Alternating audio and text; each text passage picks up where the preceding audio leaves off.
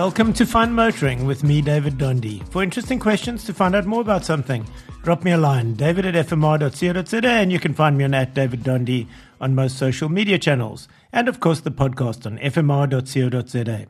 This year, I have to say, probably my favorite family car in the off road capable category has been the Ford Everest Platinum.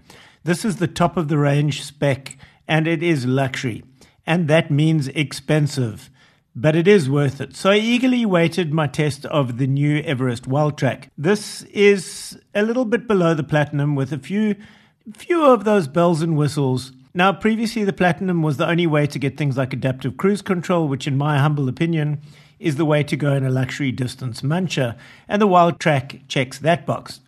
In fact, the Everest Wildtrak uses the same 3 litre V6 turbo diesel engine as the Everest Platinum. That produces a hefty 184 kilowatts and 600 newton meters on tap, and it's paired with Ford's 10 speed automatic transmission. Now, Ford claims fuel consumption at 8.5 liters per 100 kilometers, and I'm sure you could do that, but I saw 12.2 liters per 100 kilometers, admittedly in hard driving.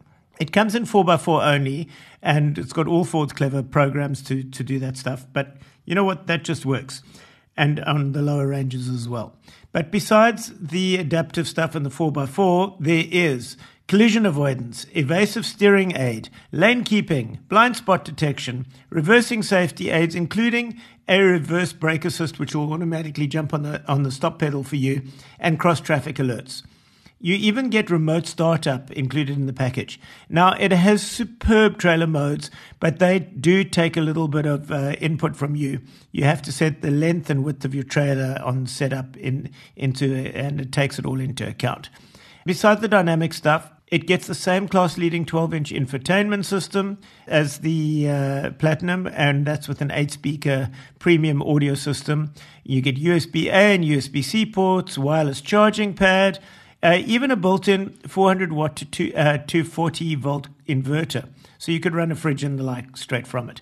Um, you get a dual panel moonroof and eight way adjustable driver seat, and the list goes on and on and on. In fact, I can see little reason to go for the Platinum when you have all of this uh, for just over a million rand, and that in the Ford Everest Wildtrak is as much of a car as you could possibly ask for.